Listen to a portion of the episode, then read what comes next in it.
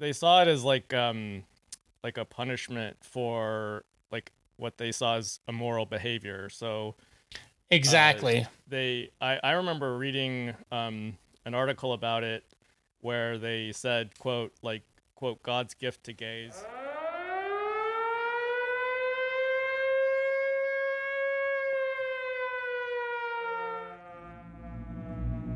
Result of the outbreak, your city or entire region may be endangered by a lethal agent. If conditions at your location make this a possibility, you need to consider staying in place until the threat has subsided or blown over. Hey, everybody, and welcome back to Viral Load Podcast, the disease podcast for this diseased world. As always, I'm Andy Pubo. And I'm Brett Bales, bringing you the hard truths.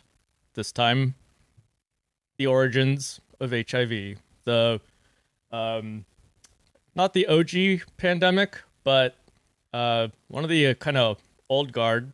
You know, Yeah, Showing the- for sure. showing the upstarts, the COVID 19s of the world, what's up. Um, still rampaging around. So that's what we're going to cover today because it's um, quite interesting. There is some history involved, there is some uh, colonialism. It's all kind of a mishmash of a perfect soup that results in this uh, virus rampaging its way through humans. Uh, but we're also going to talk about some of the fun myths, conspiracy theories, and and whatnot, because that is a thing. Every time there's a pandemic or epidemic or or anything, uh, there's usually a whole kind of treasure trove of weird uh, thoughts.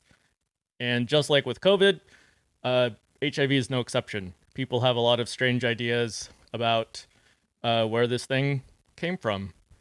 So uh, we're gonna kind of compare and contrast some of the the myths and the whatnot to what science uh, has told us so far about the origins of this thing. So let's just jump in. And I don't think we probably have to uh, introduce the concept of HIV/AIDS to anyone. It seems like it's a fairly well-known thing, but um, just for uh, posterity's sake, let's say uh, that HIV/AIDS. HIV is a uh, virus that causes the disease AIDS, acquired immunodeficiency syndrome. It has become one of the most uh, devastating infectious diseases in human history. It is a retrovirus, so it um, dresses in Real throwback. dresses in bell bottoms and uh, has an afro. Um, no, it's uh, actually a type of virus. That's what HIV is. HIV type 1 uh, was ultimately found to be the causative agent of AIDS. Retroviruses are, are just a type of virus um, that, in the case of the retrovirus, they use RNA as their genetic material to um, do their thing with host cells, uh, as opposed to DNA. So um, that's that's just an interesting tidbit. But AIDS is uh, not technically like a single disease. It's a collection of different infections and malignancies that will occur uh, as a result of the HIV infection. So basically, the virus weakens your immune system. It destroys your lymphocytes, uh, which is a type of white blood cell that helps you to ward off infection. So your white blood cell numbers go way down. You basically don't have a functioning immune system, and people generally die from infections that normal, healthy uh, immune systems would be able to handle. And uh, it is spread through close contact. Um, this is going to become important when we dive into the origins. 80% of adults acquire the HIV 1 virus through uh, exposure uh, to infected mucosal surfaces. So, AIDS is a primarily sexually transmitted disease, but it's also spread from uh, blood transfusions and other um, kind of direct exchanges of bodily fluids. And it has uh, really um, kind of rocked the human population. 85.6 million people have become infected with HIV. That estimate goes as high as 113 million. And about 40.4 million, give or take, um, people have died from AIDS related illnesses since the start of the pandemic. So um, it has it has done a lot of damage. It's also an interesting disease because it's kind of changed shape in a way uh, how people kind of perceive it and how uh, with the advent of medications and treatments it's kind of transitioned from this like very uh, quick death sentence essentially with like a nearly 100% fatality rate without any treatment to uh, something that could be managed as more of like a chronic disease with medications and uh, whatnot. Mhm. So um, it's it's almost like a tale of two diseases. But uh, what we have until recently, relatively recently, not understood is where this virus ultimately came from. So this has been a debate among scientists, politicians, and of course the the conspiracy theorists of the world uh, have been debating for years where AIDS actually began. Um, can we kind of reverse engineer the pandemic and find the source or as close to it as possible? And so, before we get into the science, uh, Andy fell down the rabbit hole of HIV conspiracy theories. Um, Mm-hmm. so I think it's important that we uh, cover these first because they're also uh, entertaining as they are frustrating. Yeah. Uh, there was no shortage. Uh, I'll just hit some high point ones here and ones that have been shared at an alarming rate. Uh, one of the things when I try to do these deep dives, I try to look at like what are the most ridiculous uh, sites and resources I can find, and also like who has the biggest audience in those, and how much potential like fallout is there from these individuals having such a big platform. Um, so obviously, uh, they're the biggest one I think would be sex with monkeys. I think I remember that as a child. One of the first like rumors that was out there. That's out what there I heard too. uh, was yeah, like, that was like yeah, that's what all the kids on the playground would be like. You know, oh, sex with yeah, monkeys. Yeah, exactly. Mm-hmm. Exactly. And so, uh, so that one obviously uh, comes with the connotation and some racism there, and like where the origin came from, like all just uh, hodgepodge into obviously uh, somebody might must have had sex with monkeys. Uh, instead, um, it's more overly thought if we're going to go that route as far as it coming directly from a monkey or uh, a primate. That it was probably from, more likely from bushmeat hunting and chimpanzees who were affected, and not actually anybody having sexual intercourse with a monkey. So uh, that one uh, proved false. Although we're not here to judge. If Yeah, exactly. Hey, you, you, you, you, you, you know, love is you- love, I guess. Yeah. Um, and so another one uh, is God is punishing gay people. That was a huge one. Uh, uh, honestly, probably cost the lives of millions um, who have been infected uh, by HIV/AIDS, uh, especially in the 80s and early 90s, um, where Christianity and evangel- evangelicalism was like really, really big.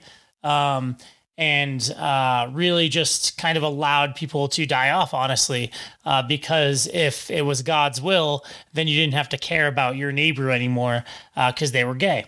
Um, uh, whereas the, that's how the Catholic Church saw it, anyways, um, and many other religions for that matter. Yeah, they they saw it as like um like a punishment for like what they saw as immoral behavior. So exactly. they I, I remember reading um an article about it where they said quote like quote god's gift to gays um as a way of like punishing their you know what they Mhm. see as immoral like drug taking um homosexuality etc um and there's like you know i think where that comes from is ultimately that you know the first recognized cases in the us were amongst like a, a small group of uh, homosexual men.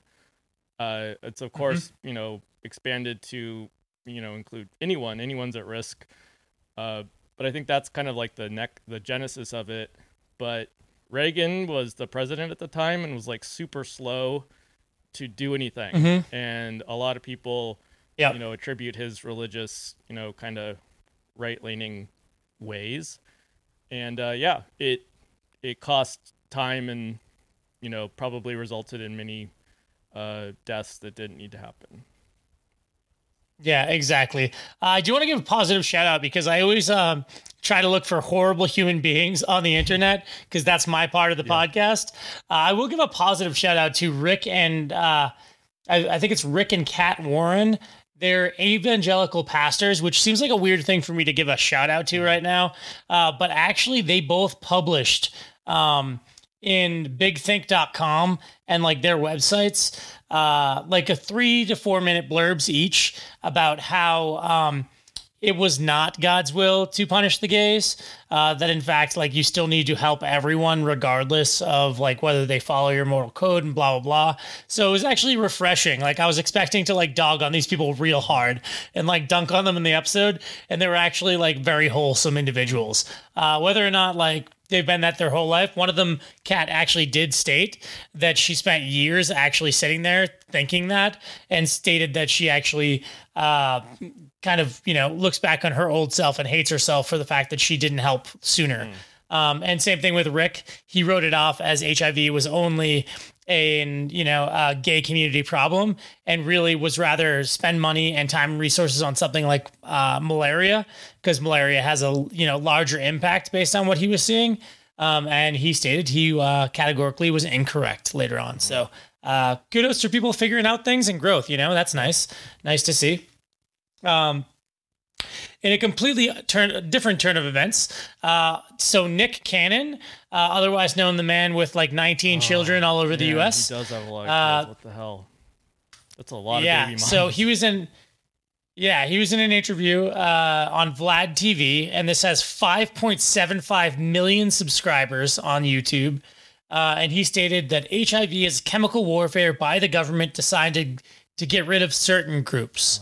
Um, I totally understand uh, the black community's um, distrust in the U.S. government. I don't think that can be overstated. However, he went further to say that there is a cure for this disease because there's a cure for every man-made disease that was made in the lab. Um, so yeah, that takes it a bit further. And again, I think that video had hundreds of thousands of views, uh, if not millions, um, on that one. Uh, and he kind of just threw that in as an aside, and the person who was interviewing was just like, "Of course," and they just moved on. Um, so again, uh, almost six million people could you know see that and take that as uh, as the word is law. Um, more interesting, uh, back in 2000, uh, so back in the 19, 1999, there was a poll uh, taken. Uh, it was door to door poll, which to me that sounds ridiculous. Now, could you imagine, Brett, if every time you tried to do some of your research, you had to go to door to door? Um, It just seems so foreign now. Uh, but they went door to door uh, back in the day and found that 27% of all black Americans believed that HIV was spread by the government to control the black population. Uh, in 2005, that same survey was repeated in uh, the same area and expanded further and found that 30% of black men and 20% of black women thought it was established and created by the government.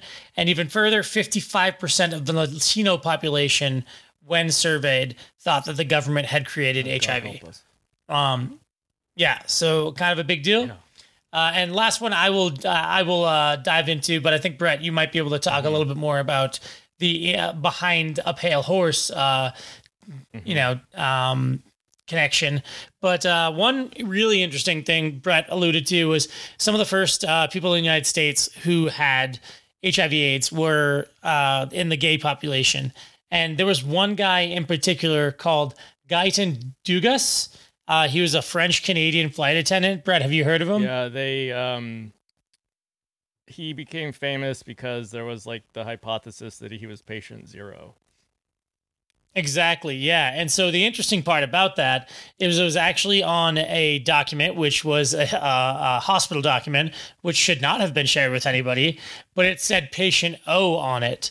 Um, and not zero, but it was the letter O. Oh, interesting. Uh, but the first time somebody saw that, Yeah, so the first time somebody saw that, it was uh, you know unredacted, and they thought, "Oh, this is this must be patient zero." They're surmising that this man is patient zero, um, and so there's an entire documentary actually uh, called "Killing Patient Zero, um, which I, I have not watched yet. I probably will uh, very soon, just because it was really interesting.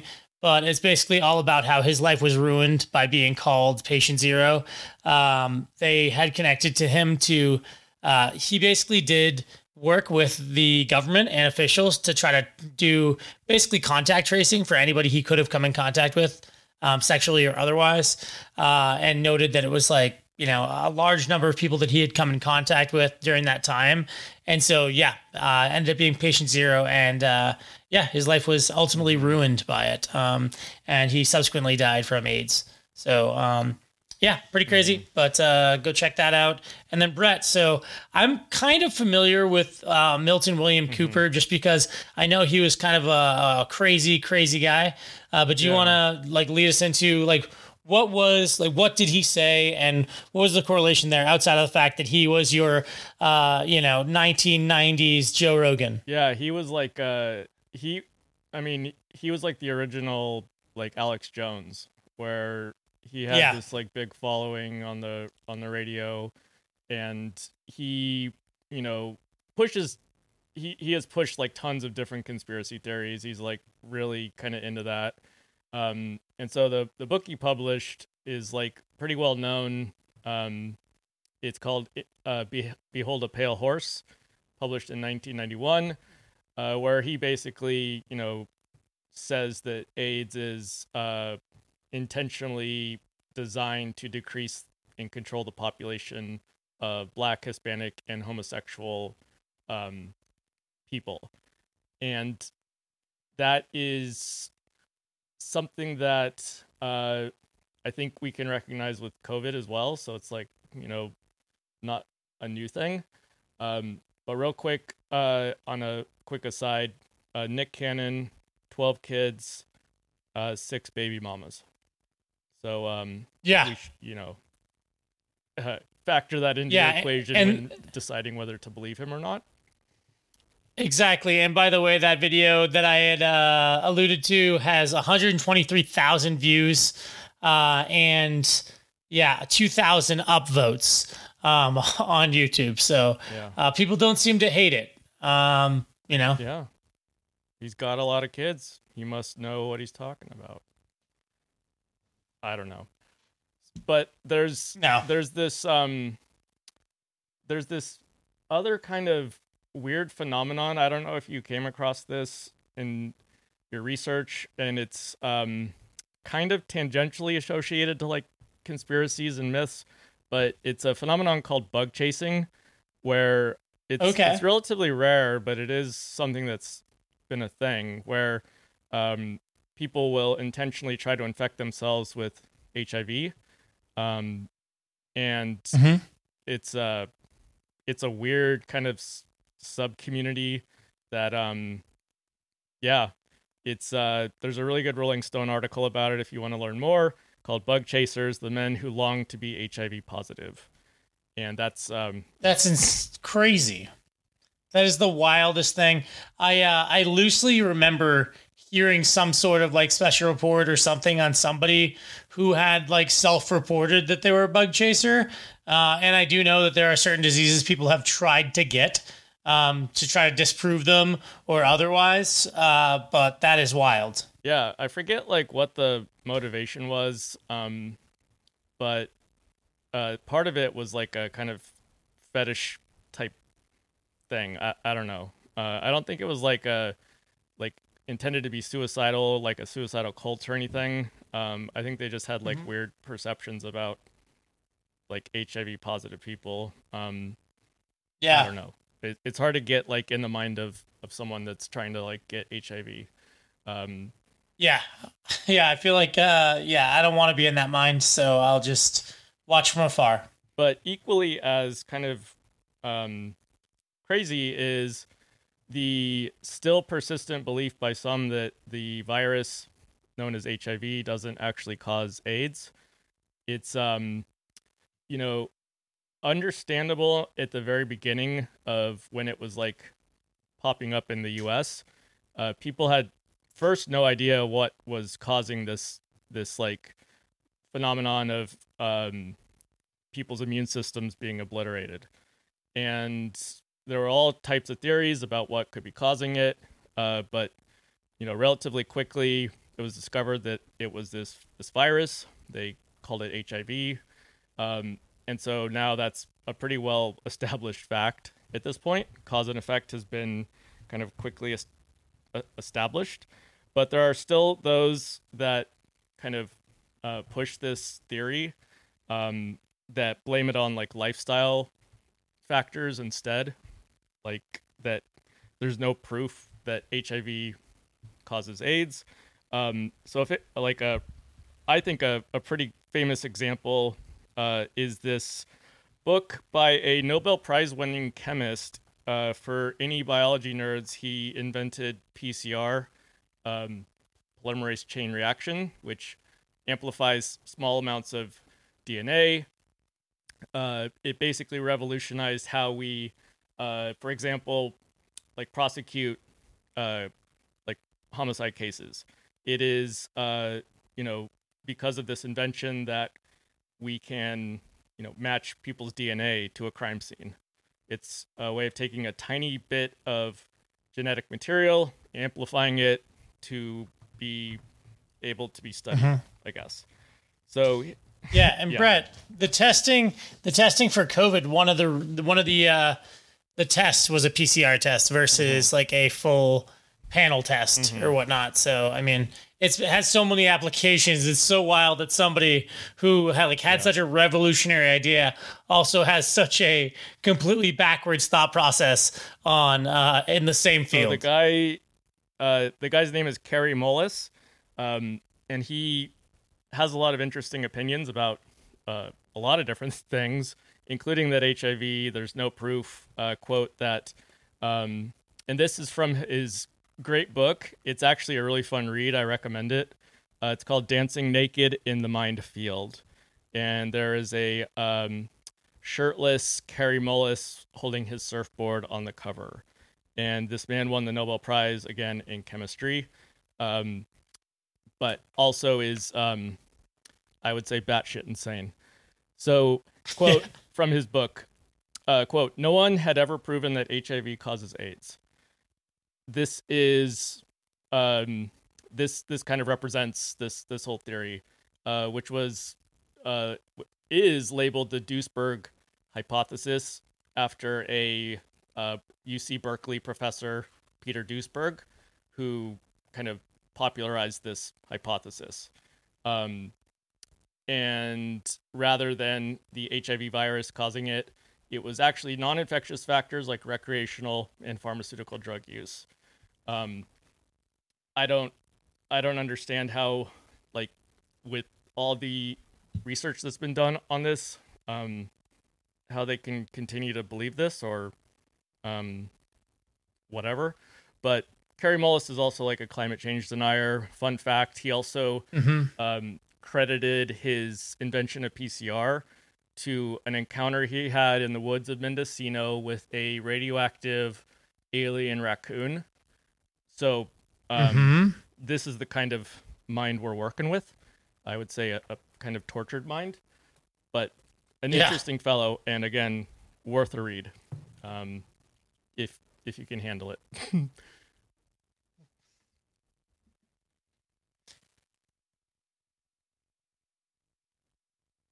Alrighty, and we're jumping in. So, Brett, like let's let's cover a little bit deeper. I know you've gone over uh, some other parts of the conspiracy and like jumping into like the real deal with uh, with HIV/AIDS. So, what's next? What's the next logical step?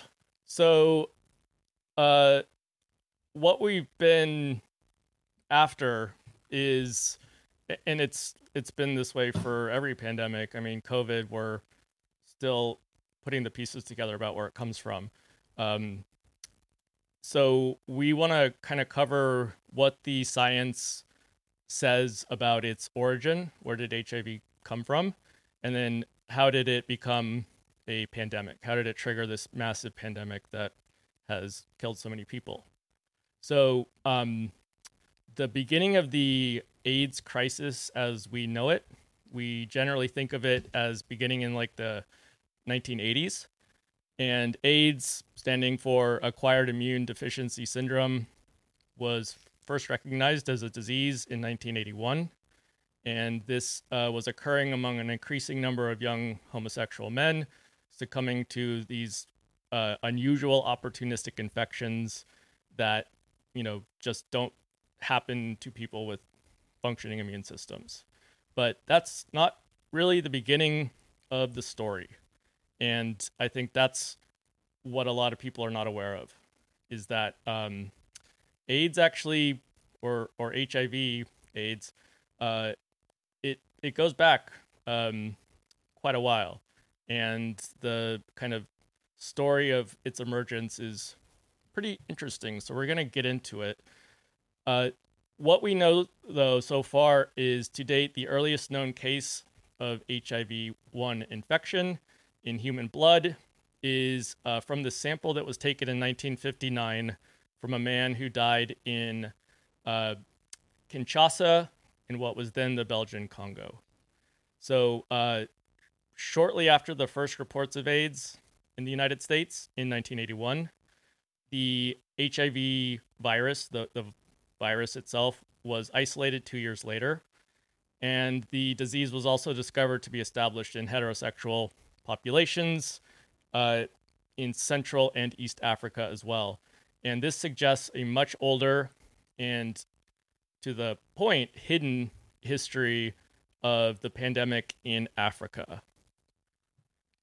So we have to kind of start our exploration by understanding the kind of um, mutation of viruses and the uh, cross species transmission that occurs.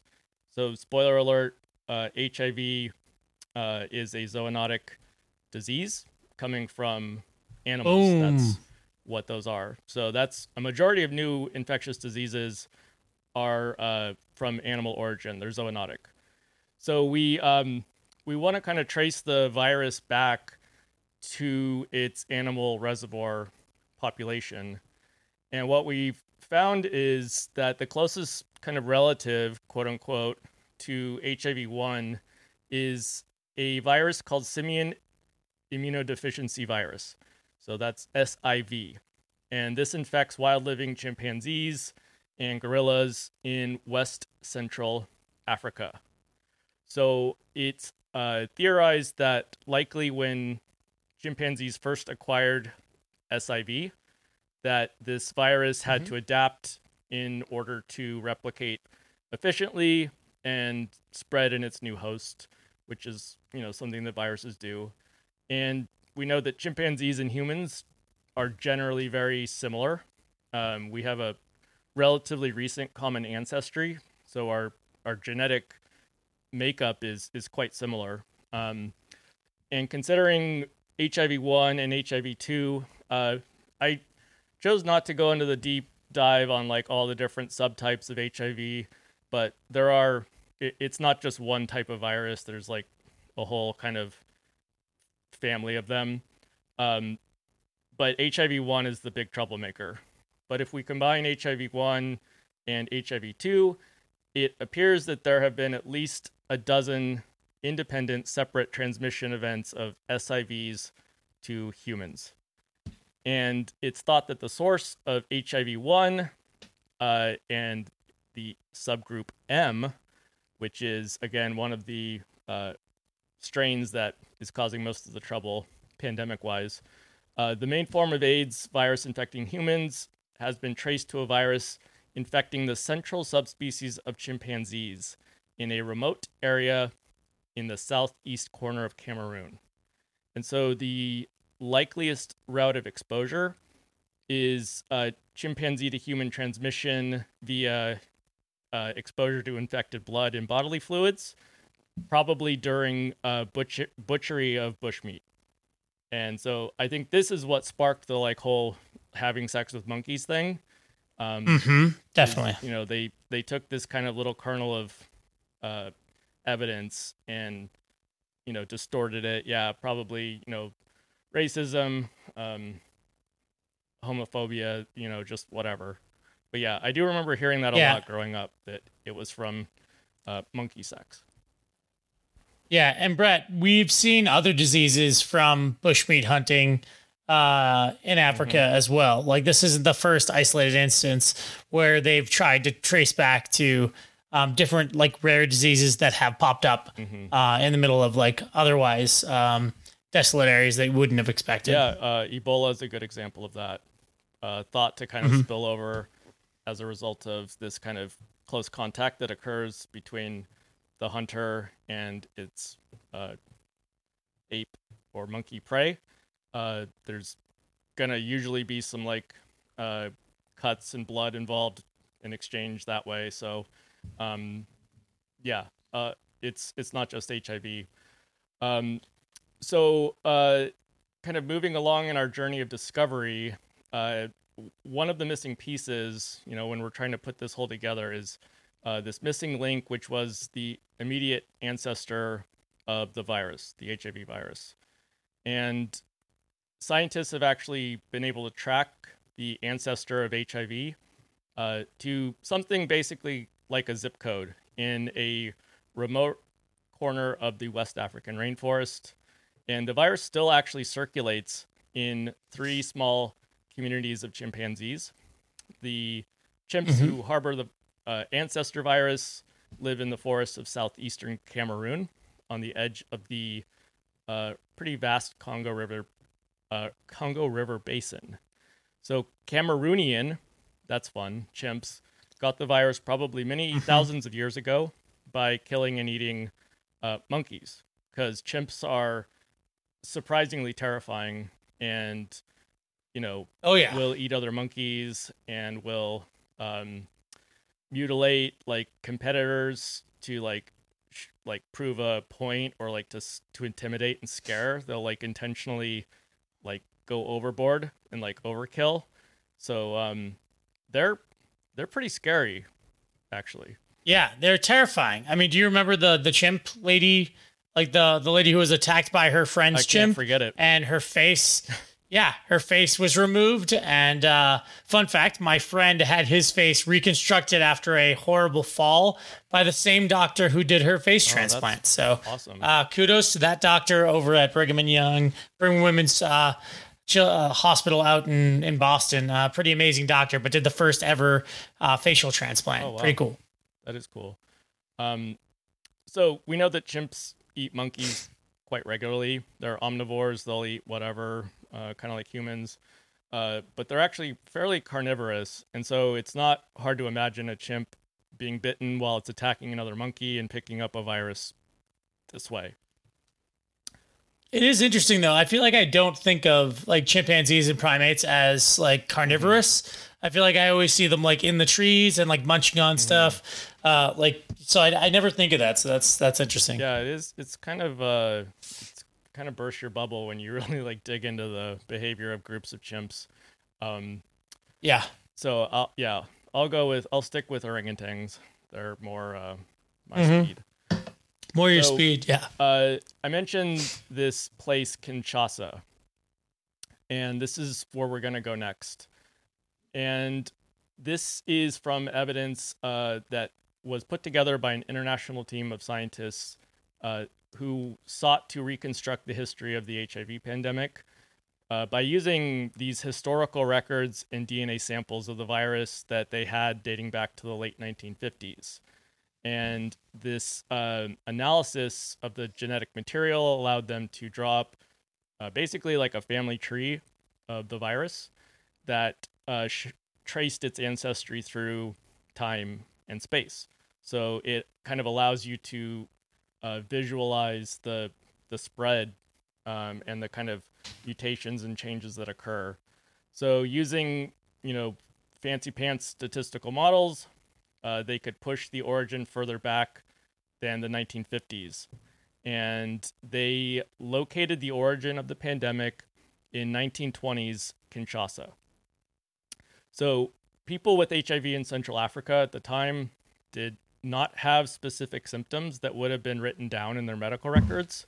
So it's it's hard to like um, really get an accurate reflection using data on like symptomatic surveillance um, because a lot of you know people that were dying of AIDS back then, you know, that wouldn't have been like noted. Um, it you know maybe would would have been blamed on malaria or or whatever. Um, Yeah. Yeah, that's the whole immunodeficiency part of things, Yeah. right? Like if they have this, they're easily taken out by X, whatever that might Yeah. be. so we we can't rely on like medical records or or even like you know um, historical accounts of people's illnesses. Um, the virus causes people's immune systems to collapse, and that opens the door for all types of infections. So you know, people dying from AIDS don't just die from like one thing, and so that's why it's hard to like Yeah. trace it back this way. So for an epidemic, Yeah. like HIV, we're trying to track it before it was discovered, and genetics is really the only source of information we have. So um, a lot of this is uh, because of this kind of genetic reconstruction, and you can picture a family like a family tree, like with the branches, you know, branching off, and um, it's it kind of looks like that. Yeah, Brett. I mean, that's similar to what we saw with like COVID, right? Is people were like, "Oh, that person didn't die from COVID." It was like, well, they had these other uh, comorbidities that caused them to, you know, have a weakened immune system, and so COVID just finished them off. And so, what you know, what do you attribute to like what actually killed them?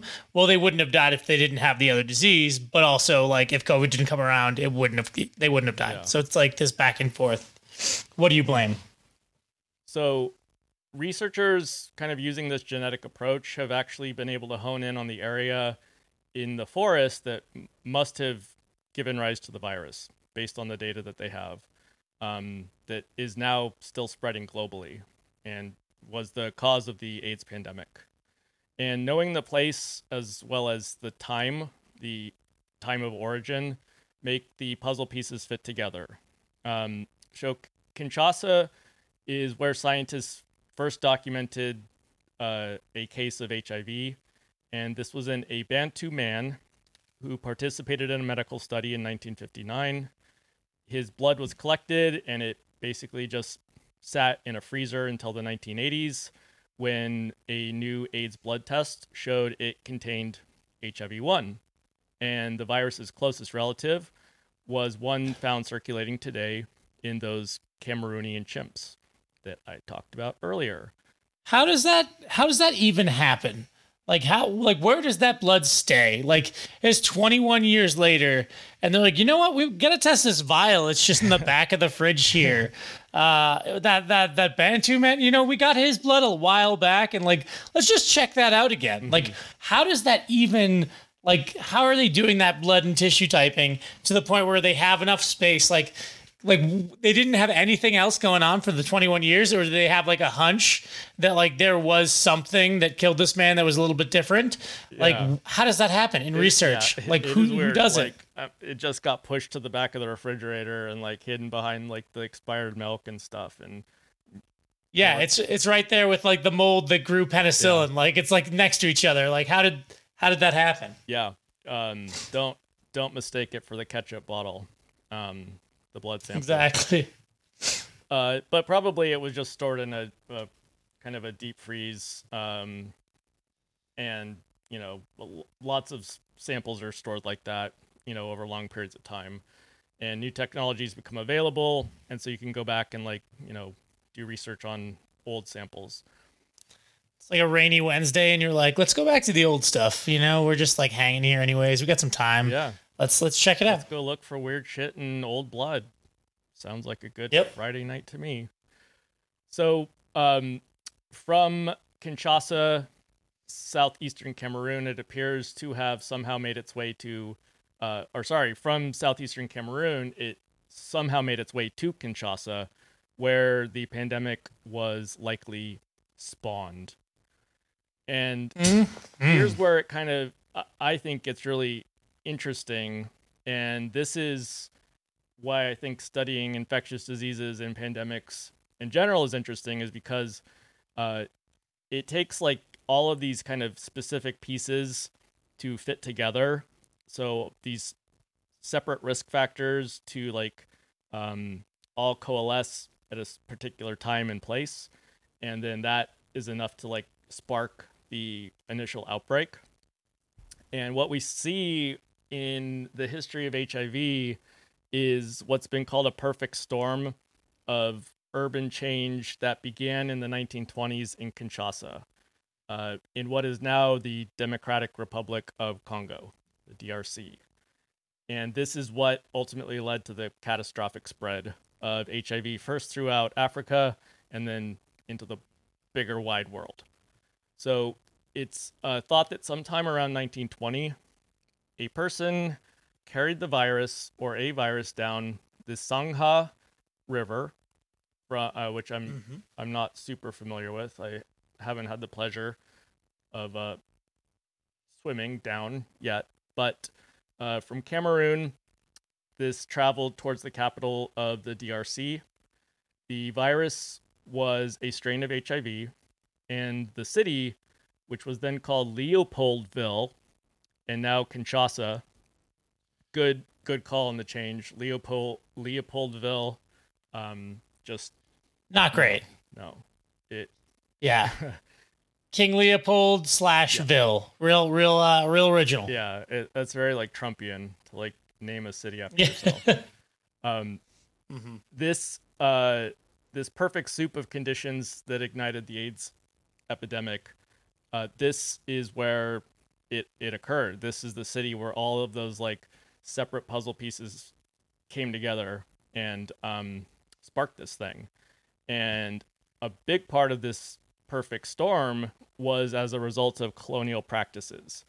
And that's, you know, you can trace a lot of the problems in Africa to like the colonial um, past Yeah. of countries.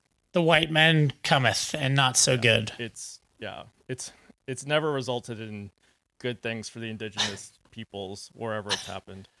Um, Yeah. so it's it's thought that 1920s maybe into the 1930s hiv got its chance to to make it big to strike out uh, and and see the world and we know that because their viruses you know mutate at a constant rate and that's one of the um, reasons why hiv has been so hard to uh, like like treat um, is that it it mutates uh, pretty quickly. So uh, medicines that once were working, uh, you know, end up no longer working because the, the virus mutates. So new medicines have to be developed. Um, but because of this mutation rate, scientists can clock how long ago HIV diverged from its chimpanzee ancestor. So we use the kind of like mutation events of the viruses to construct these like family trees and you know you can kind of reverse engineer it. And the date is actually important because of what was going on in west africa at that time. So the 1920s 1930s the french and the belgians were hell-bent to extract rubber and ivory and that is a classic story of uh, africa is just outside of people coming in to extract and um, you know use resources and and drain the country of the resources because Africa is is actually is very resource rich. Uh, it's a really Yeah. resource rich um, continent, and that is why the French and the Belgians were interested. They wanted the rubber and the ivory that they could extract. So they they did what any colonialist will do. They cons- they conscripted workers. That's I think a nice way of saying they forced Cameroonians in 1954 to build uh, railways to ship all of their um, ill-gotten gains to the coast. And Sound like good people. yeah. So, uh, let's kind of picture a scenario where you have this crew of Cameroonians collecting rubber and they're coming into this village. The so this is going to sound kind of strange because it is, but the routine practice was to kill a few people first as like an example or to take their children hostage and to kill them if the rubber didn't come in. So these patrols were avoided. Um, if you saw a rubber collecting crew coming, you know, they're gonna, you know, gonna just start killing people to like just scare everyone. Uh, so people were afraid of them. They would see them coming and would try to avoid them, you know, obviously, as one would. And so you have, um, you know, someone who sees this boat coming upriver, and because you don't want to deal with all that jazz, you flee into the forest. And perhaps not very used to like butchering chimps, um, the person venturing off maybe gets cut in the process. Um, while trying to you know get food. That's what bushmeat hunting is for you know himself and his family. But if you're you know in new areas, if you're you know really not a, a well seasoned bushmeat hunter, but you kind of get forced into this because you have to flee from the rubber people, um, you know you you have this kind of risk of having a really sloppy kind of uh, hunting operation. And so if you're bleeding, if the if the chimp is bleeding, then that's how you get the close contact. And you know that's how the virus may have entered into uh, someone like this. So imagine then this uh, mm-hmm. uh, newly infected person will uh, ventures into another village. He gets caught by a press gang getting workers from uh, for the railroad. So uh, again, an, you know, another instance of forced labor.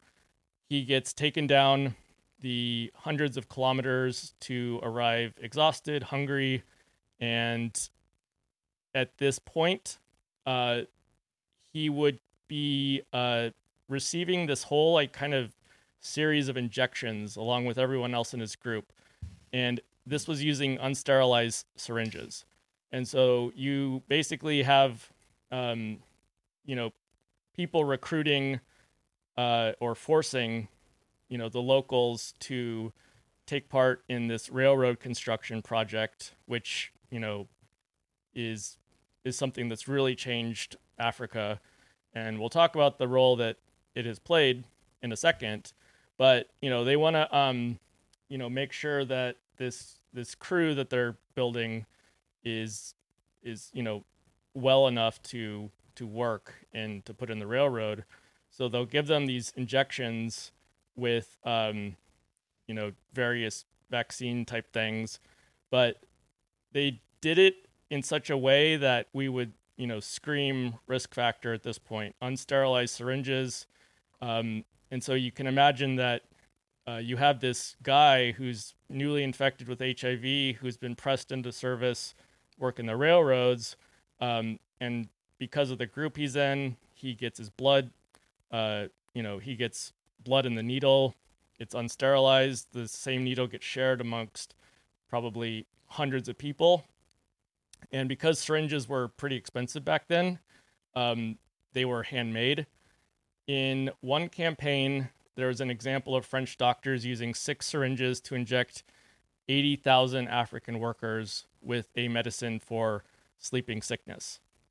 And that's outside of how disgusting that is. Can you imagine being like the, you know, 80,000th person stabbed with that last needle? How oh, dull and miserable like, that must have been, too. Be like, like not only like is it unsterile, yeah, at that point, they're just, yeah, there's just no way. They're just like taking chunks out of yeah. people.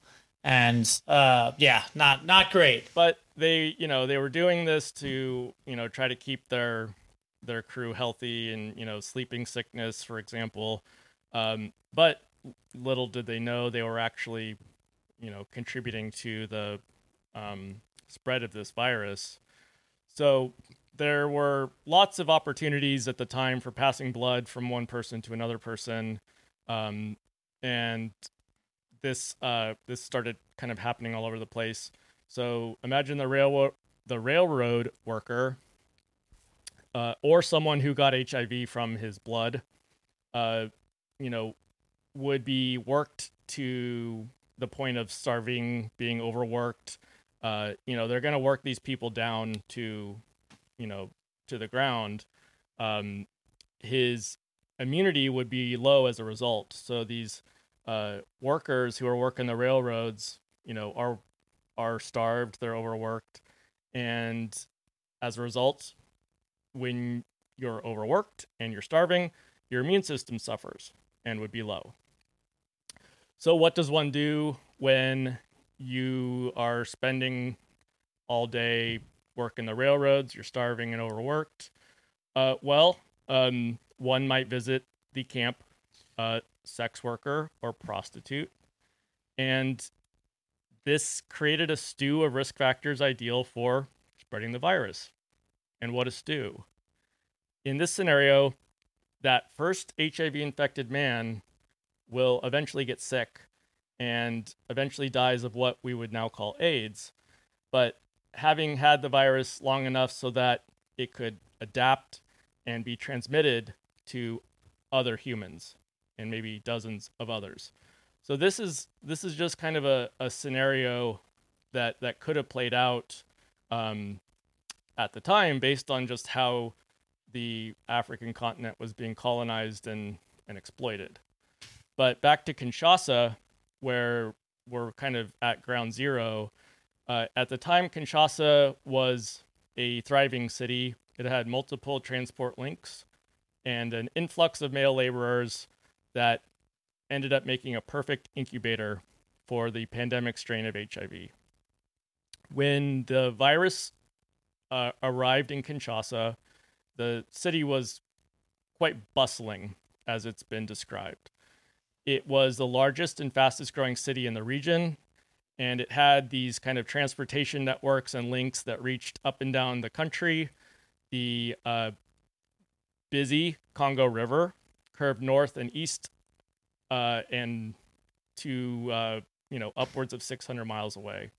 The railroad carried tons of workers, and uh, you know all the migrant and immigrant labor you know caused a lot of people to be you know moving, and that is something that benefits an infectious disease is you know human movement transportation so Yeah. the the research into this shows that by the 1940s, more than a million people are thought to have passed through Kinshasa on the rail railways alone. So you know it's a bustling port, and lots of people are coming in and out. Uh, so part of you know this is a big piece of that stew, that perfect soup, uh, or storm.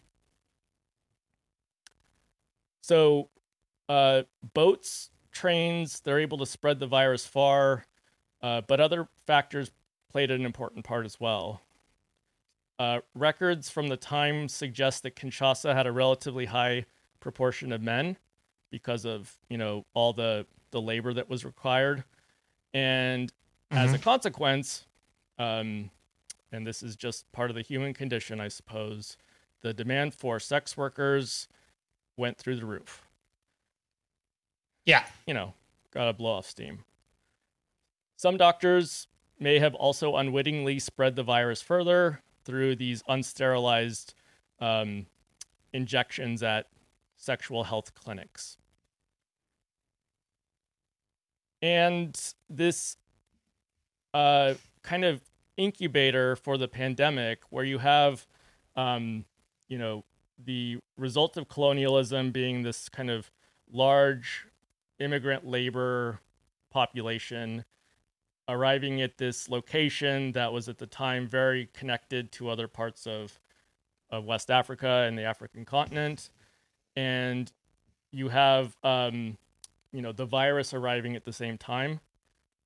And you have all of these workers basically, you know, doing the exact risk factors that we know increases your risk of infection. So there's there's you know sex work. There's um, these like health clinics using these janky needles, and uh, all the while, this virus is kind of lurking under the under the radar, spreading around, and that's one of the reasons why it's been so successful. Is it doesn't you know kill you right away. It doesn't make you sick even right away. There's a period where Yeah, you it's know, a slow it is, slow burn. you know doing its thing in your body, but you're fine, and so you're going around, you know, uh, frequenting the sex workers, doing your thing, and spreading it all the while.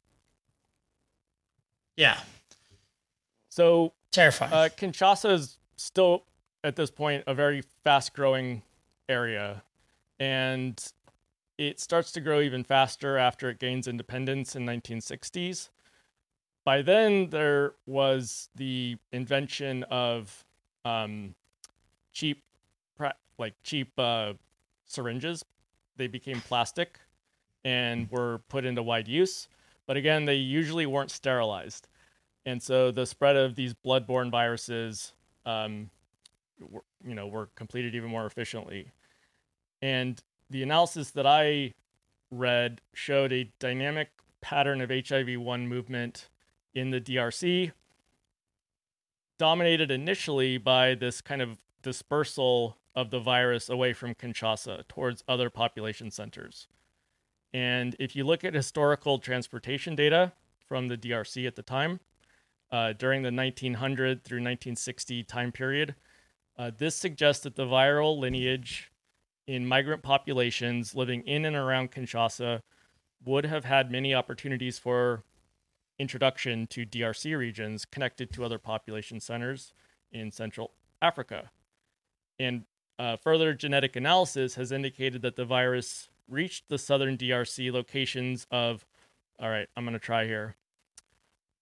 Lubumbashi mm-hmm. and Muji Mei Mm, Maya. yeah, like I was I was gonna say mm, bougie Maya or Mai or bougie Mai. Awesome. Yeah. What what Mhm. We're crushing what, it. what Andy said. Um, and so uh, this evidence shows that the virus reached these places by the 1937 1939 time window.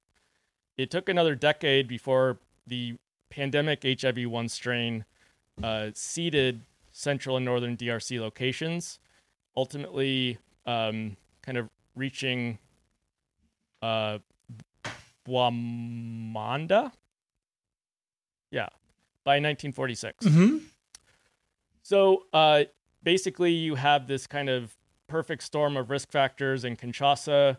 Uh, it's growing, and the kind of interconnections that are developing throughout the region, and the transportation networks that are being built, uh, are you know allowing people to travel further, faster.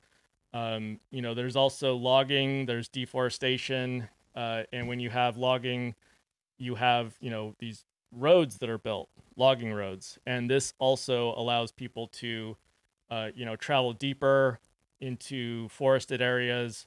It allows bushmeat hunters to um, use the roads to travel further into the forest, and this exposes them to these kind of new reservoirs of of virus as well. So the um, group, the kind of subgroup HIV strain that again has caused the uh, bulk of the damage globally is is called Group M, and it arrives at these large population centers that were well connected to Kinshasa. And again, this supports the critical role that mobility networks played in the early spread and establishment of HIV 1. Within the DRC, the majority of these kind of journeys between these locations took place along the railway, railway network. And it's estimated that these uh, railways were used by like 300,000 passengers per year in 1922, and that this peaked at 1 million annual passengers in 1948. So we have like large scale human movements between these these rapidly growing urban centers. Um, We also have diamond extraction. We have uh, mining cities that also begin to get connected with the railway network. And then you know, that brings its own new influx of workers. Um, assuming that they're largely men, this also brings the sex workers and anything that the men are catching are, you know, can be transported through the, the railway network. So by the mid 1980s, approxim- approximately half of all the dispersal events were seeded from secondary locations outside of Kinshasa, meaning that they had established this geographically heterogeneous distribution of HIV subtypes across uh, both eastern and southern Africa. So it's it's no longer kind of radiating from the epicenter. It's uh, seeded new like um, secondary epicenters, and now Mhm. I would say the like the horse has left the barn, uh, the the genie's out of the bottle. Uh, you can't put smoke, or it's hard to what is it? Um, smoke back in a Oh, jar yeah. or something. Can't- Yeah, I never got Yeah, that one, That was a but one. uh, Uh, um, but one thing the astute listener might be wondering, uh, we've talked about bushmeat hunting, I think probably many times before in other episodes, which you should Yeah. definitely go check out, especially the Ebola one, because we we talk about deforestation and stuff like this. But what we know is that humans have been hunting chimps for eons, long time there mhm. have been a lot of chances historically for hunters to become infected with the uh, chimp version of HIV through like a bite or a cut during the bushmeat hunting process. Uh, so why didn't one of these infections start a pandemic? Some people blame Africa or the behavior of Africans, and we see this, you know, manifesting with the conspiracy theories that that Andy was talking about.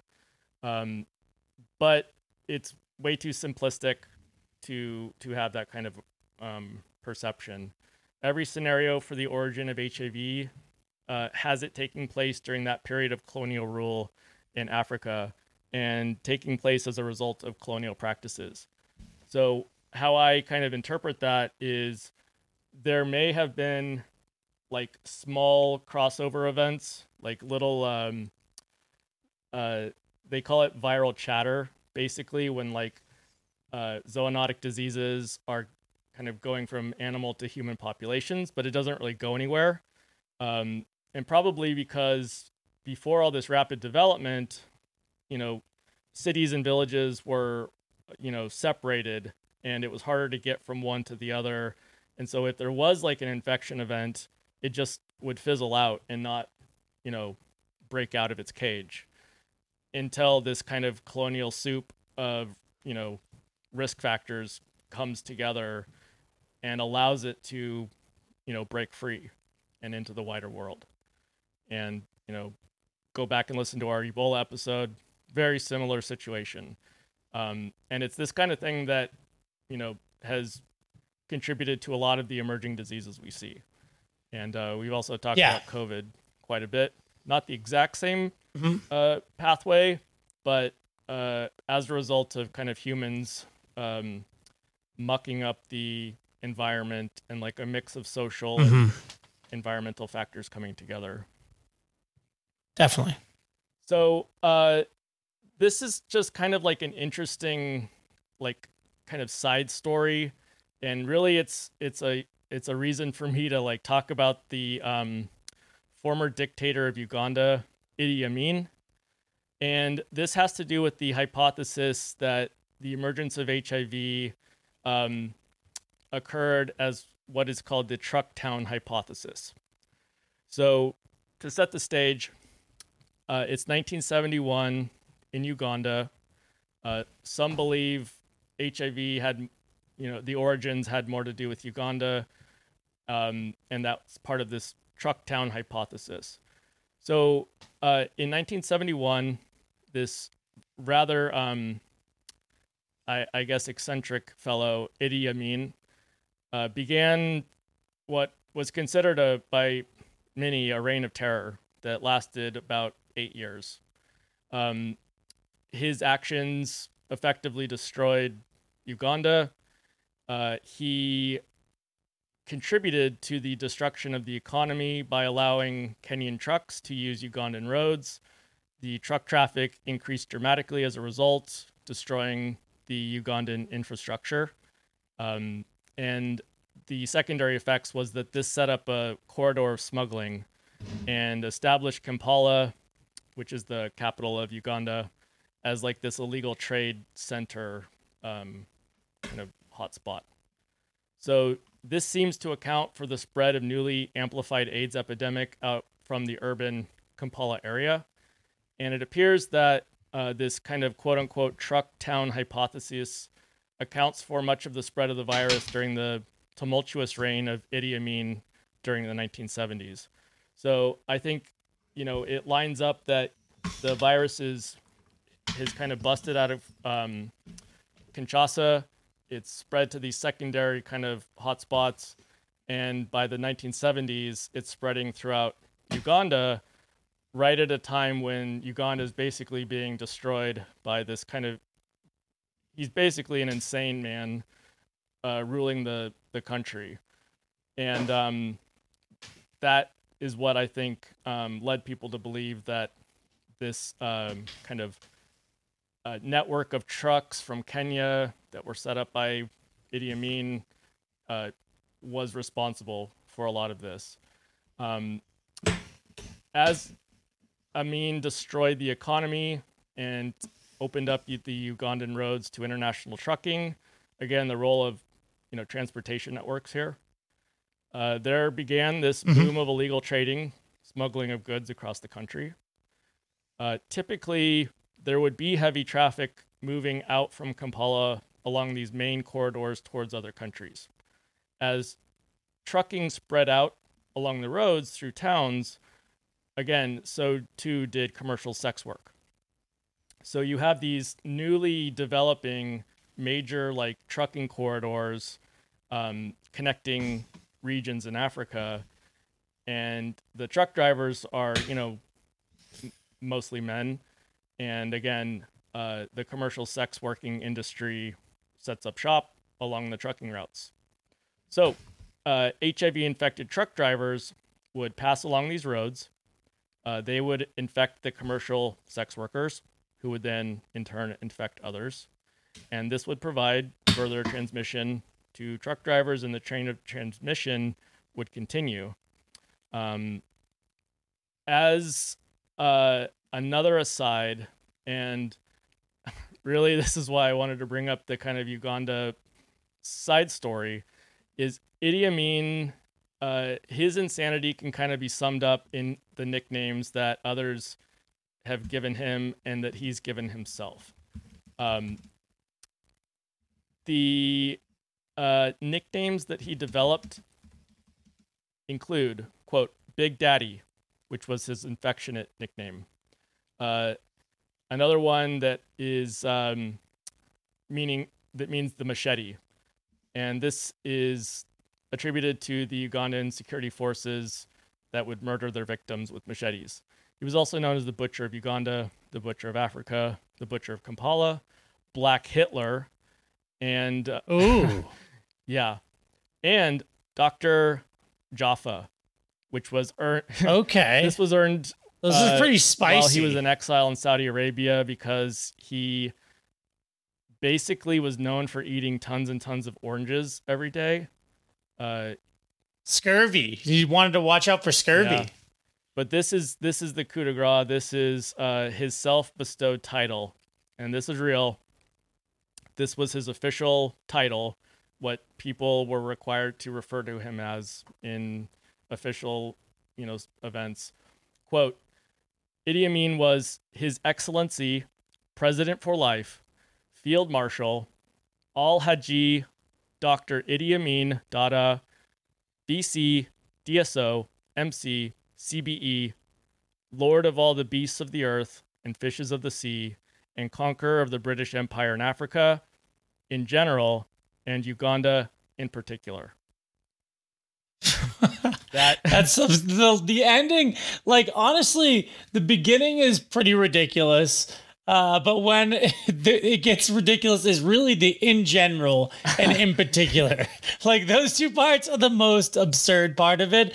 The rest is very boastful. The other is uber specific. I, I'm fond of the Lord of all the beasts of the earth and fishes of the sea. Just like Yeah. the megalomania of this guy. Um, I mean Yeah. that we we gotta like look into maybe for a side episode like what kind of disease disease riddled like kind of guy this was. Um, but he was also um, unofficially crowned the uh, king of Scotland. He had like this weird obsession with Scotland, um, and that's what the movie is based on. The last king of um, Scotland. Scotland. Yeah, Okay, yeah. Okay. so um, what we've kind of found so far is that just to kind of recap the uh, the perfect storm of colonialism and urbanization and the growth of these transportation networks in Kinshasa uh, corresponded to the spillover event where um, HIV made it into human populations from probably like bushmeat hunting and it starts to spread to other networks throughout Africa, and that you know these kinds of um, social events, such as the Uganda story we just told, you know, help kind of shape the transmission, and the kind of commercial logging and the railroads, and then the sex working industry that develops around it, you know, helps to kind of solidify the spread. And this is still kind of happening. Um, I found a 2004 study called Commercial Logging and HIV Epidemic in Rural Equatorial Africa. So, this, you know, really for me, it c- kind of confirms uh, this this chain of this chain of transmission. Uh, we know that travel has been linked to an increased risk among rural populations, and recent environmental changes that have been caused by commercial logging in equatorial Africa uh, could potentially facilitate HIV dissemination currently. Uh, commercial logging has led to, again, road construction in remote forested areas, human migration, mostly of single men, and the development of social and economic networks, including commercial sex work, that support this industry. In Cameroon, commercial logging has been growing for at least four decades. Researchers have previously shown that these environmental changes might represent a risk to human health through exposure to simian immunodeficiency viruses. So it's this kind of um, human altered lands uh, environmental changes that put people at uh, increased risk of exposure to the SIV um, virus that you know is thought to have sparked this back in the 1920s. So researchers investigated the seroprevalence of HIV in this community, the nature of circulating HIV genetic variants, and other factors associated with infection in a logging area of southern Cameroon. They did a survey in 2001 in this remote village where sawmill and logging camps had been located since the 70s. And um, ultimately, in three villages, they uh, estimated this kind of increase in commercial logging, which began, and it's thought at the time uh, there were like a thousand inhabitants in these like logging camps at the time of the survey. Um, so you have these like kind of remote outposts of of logging camps. Approximately 200 workers were employed in this industry at the time uh, in this village. Approximately half originated from the region, meaning that the other half are, you know, migrants from other countries. Some workers lived in traditional, like the neighborhoods, but most of these people lived in logging camps. These researchers identified this uh, population uh, within this group that was the highest seroprevalence for HIV infection. So, which you know, what group in this in these logging camps um, were you know most infected with HIV, and they found that uh, about 25% of women aged 25 to 34 were infected, and this was the group that was um, most infected, which I think surprised the researchers. Um, seems kind of surprising to me, but it actually makes sense if you Mhm. think about the uh, you know high seroprevalence rate in women of this age bracket.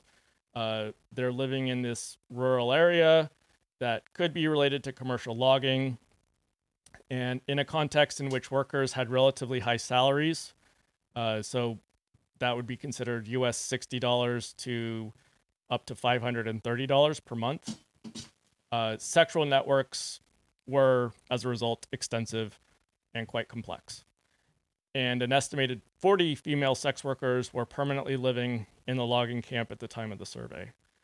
In addition, about 100 women arrived at the logging camp from towns or neighboring villages at the time of salary distribution, payday, twice a month to trade or Yeah. offer paid sex. Um, and just in case you're curious, that would be 150 a pop.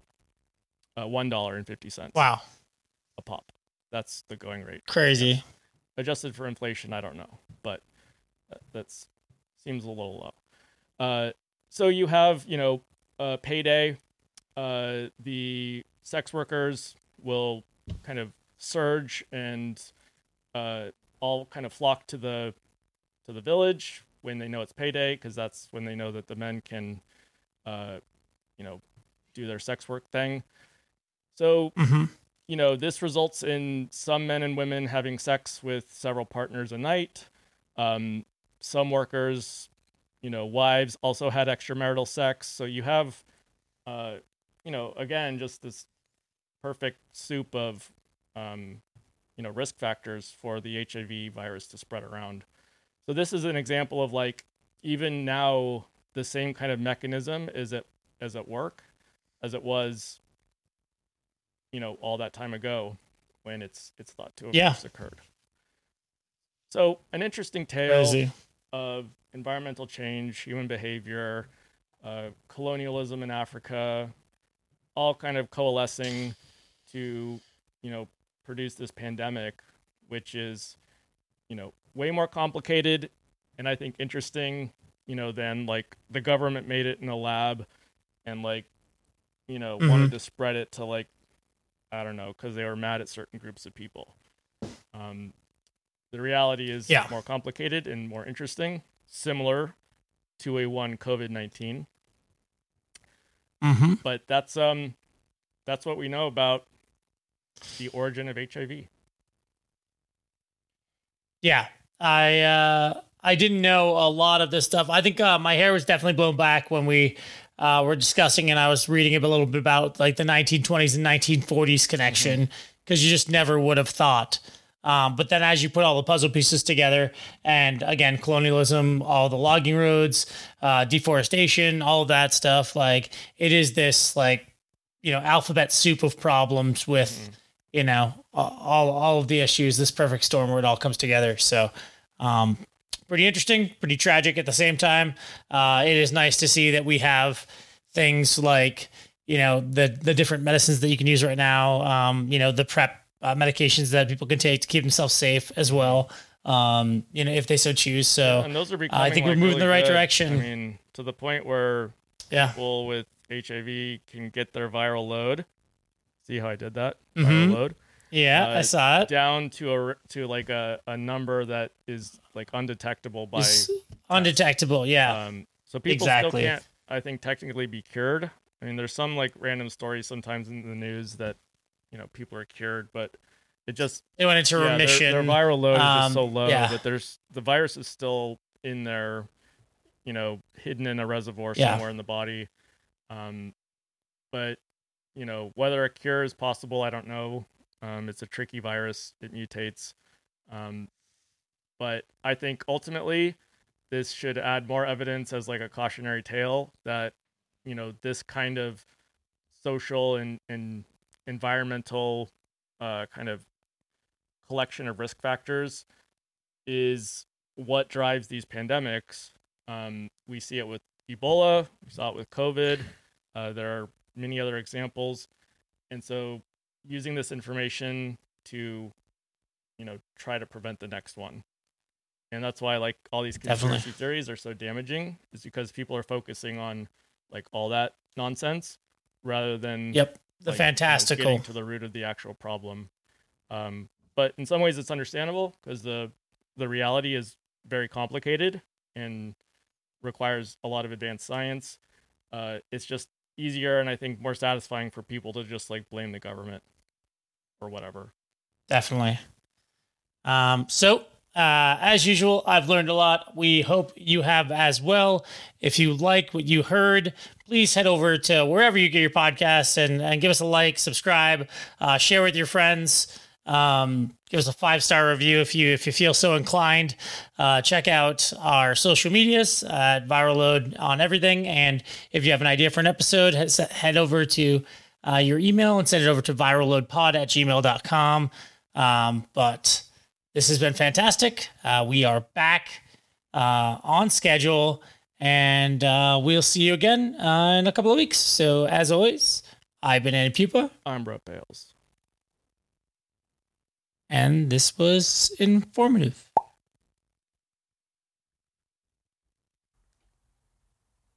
Ooh, that was good.